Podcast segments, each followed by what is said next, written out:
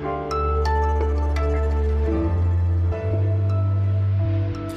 Hallo und herzlich willkommen. Nicht erschrecken, auch wenn die Kollegin Simone Gaul sich eigentlich für diese Sendung angekündigt hatte.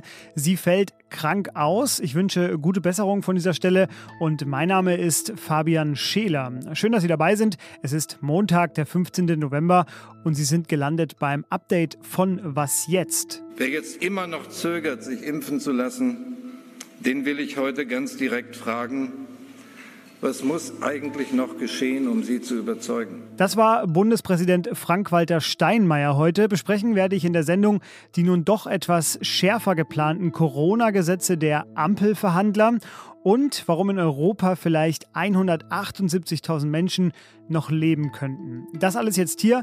Redaktionsschluss für diesen Podcast ist 16 Uhr. Nun also doch. So in etwa lassen sich die heute bekannt gewordenen geplanten Maßnahmen der künftigen Ampelkoalition beschreiben, die eingeführt werden sollen, um die Corona-Pandemie in Deutschland wieder einzudämmen. Das ist faktisch ein Lockdown für ungeimpfte, der hier auf den Weg gebracht wird und den Ländern die Möglichkeiten gibt, diesem hohen Infektionsgeschehen auch zu begegnen. Das war der stellvertretende Vorsitzende der SPD-Bundestagsfraktion Dirk Wiese im ZDF Morgenmagazin. Nun also doch, sage ich, weil ja erst vergangene Woche andere, laxere Maßnahmen angekündigt wurden. Jetzt sollen kommen 3G am Arbeitsplatz, 3G im Nah- und Fernverkehr und mögliche Kontaktbeschränkungen für Ungeimpfte. Außerdem bekommen die Bundesländer eine sogenannte Öffnungsklausel an die Hand, damit sie lokal reagieren können. Und es gibt bereits erste leise Zweifel, zum Beispiel von den Verkehrsbetrieben in Deutschland und auch vom amtierenden Verkehrsminister, an der Idee, künftig in Bus und Bahn auch noch 3G zu kontrollieren. Christian Drosten sagte außerdem im Bundestag bei der Expertenanhörung heute, 3G habe eigentlich keine Schutzwirkung, da Geimpfte unbemerkt zum Infektionsgeschehen beitragen könnten. Außerdem wurde eine Impfpflicht für bestimmte Berufsgruppen von der grünen Fraktionsvorsitzenden Katrin Göring-Eckardt angekündigt. Das allerdings als separates Gesetz und diese Impfpflicht soll dann gelten für zum Beispiel Alten- und Pflegeheime und für Kitas. Außerdem gab es ziemlich viel Wirbel um diese Aussagen von Katrin Göring-Eckardt im Laufe des Nachmittags, sodass die Grünen-Fraktion von dieser Äußerung wieder ein Stück weit abgerückt ist und ein Statement herausgegeben hat. Darin steht nun, einig sei man sich über diese Impfpflicht noch nicht. In dieser Phase der Pandemie sollte man vielleicht auch dazu sagen, was nicht mehr sein wird. Es wird nämlich keine generelle Ausgangs- oder Reisebeschränkung mehr geben. Auch Gastronomie, Hotel, Handel, Gewerbe oder Sport ganz zu untersagen wird nicht mehr möglich sein. Das Ganze soll erstmal gelten bis zum 22. März, allerdings mit der Option auf eine dreimonatige Verlängerung. Am Donnerstag wird der Bundestag über dieses neue Infektionsschutzgesetz abstimmen. Währenddessen gehen heute auch die Koalitionsverhandlungen in den Endspurt. Ab heute sitzen nur noch die Parteispitzen zusammen und wollen ungelöste Konflikte befrieden, vielleicht auch schon Posten verteilen und ganz genau überlegen, wie sie zusammenarbeiten werden. Christian Lindner sagte im Vorfeld, es gehe ab jetzt um alles. Ein Lockdown für ungeimpfte vom Wording her kommt Ihnen das bestimmt bekannt vor. Genau, Österreich hat das seit heute streng eingeführt. Derzeit liegt die Inzidenz bei den ungeimpften in der Altersgruppe von 18 bis 59-Jährigen bei über 1700. Daher haben wir heute beschlossen, dass ab morgen, Montag 0 Uhr, in Österreich ein Lockdown für ungeimpfte gilt. Das war Kanzler Alexander Schallenberg. Ungeimpfte dürfen ab heute in Österreich nur noch für triftige Gründe aus dem Haus, zum Beispiel für den Weg zur Arbeit, für den täglichen Einkauf oder zur Erholung.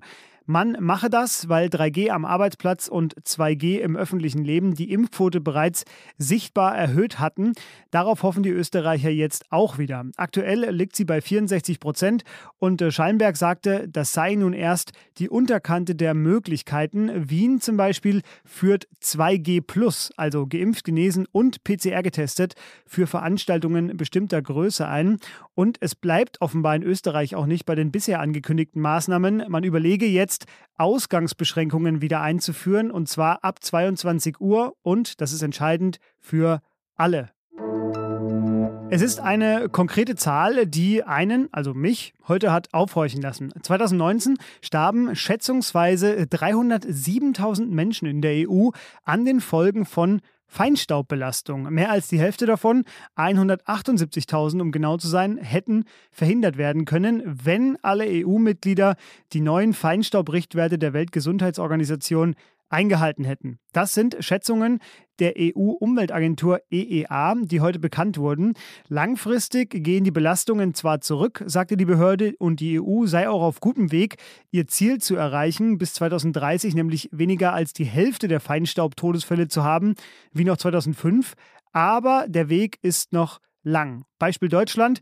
53.000 Menschen seien 2019 an den Folgen von Feinstaub gestorben und 2019 wurde in Deutschland gegen den EU-Grenzwert beim Stickstoffdioxid, beim bodennahen Ozon und beim Benzoapyren verstoßen. Und das letztere ist ein krebserregender Schadstoff, der vor allem bei der Verbrennung von Kohle und Holz entsteht. Ja, und die Folgen davon sind dramatisch. Es sind Herzerkrankungen, vor allem Schlaganfälle und Krebs. Luftverschmutzung sei das größte gesundheitliche Risiko in der EU, sagte die EEA. Die Außenminister der EU haben sich auf neue Sanktionen gegen Belarus verständigt. Künftig werden auch Personen und Einrichtungen ins Visier der Sanktionsmaßnahmen genommen, die einen Beitrag dazu leisteten, dass das belarussische Regime Menschen für politische Zwecke instrumentalisieren könne. Das ist der Originalwortlaut. Was heißt das konkret?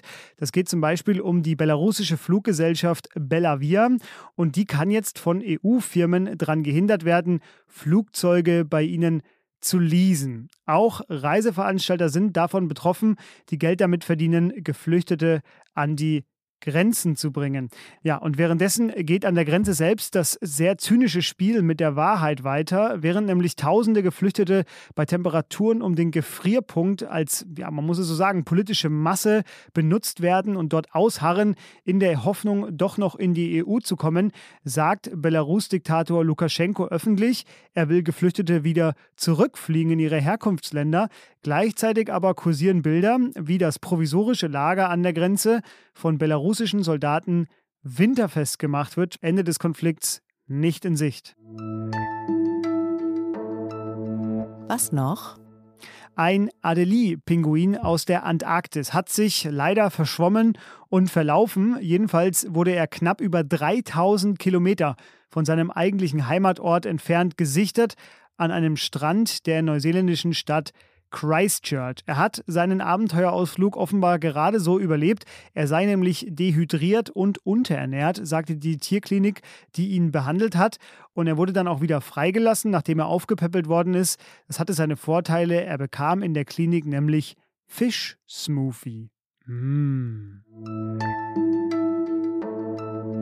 Das war das Update am Montag. Morgen bespricht die Kollegin Susanne Hangard nochmal ausführlich, wie Österreich überhaupt in diese missliche Lage rutschen konnte, nun einen Lockdown für Ungeimpfte einführen zu müssen. Was jetzt at zeit.de ist unsere Mailadresse für Fragen oder Kritik. Ich bin Fabian Scheler und ich sage jetzt erstmal Tschüss.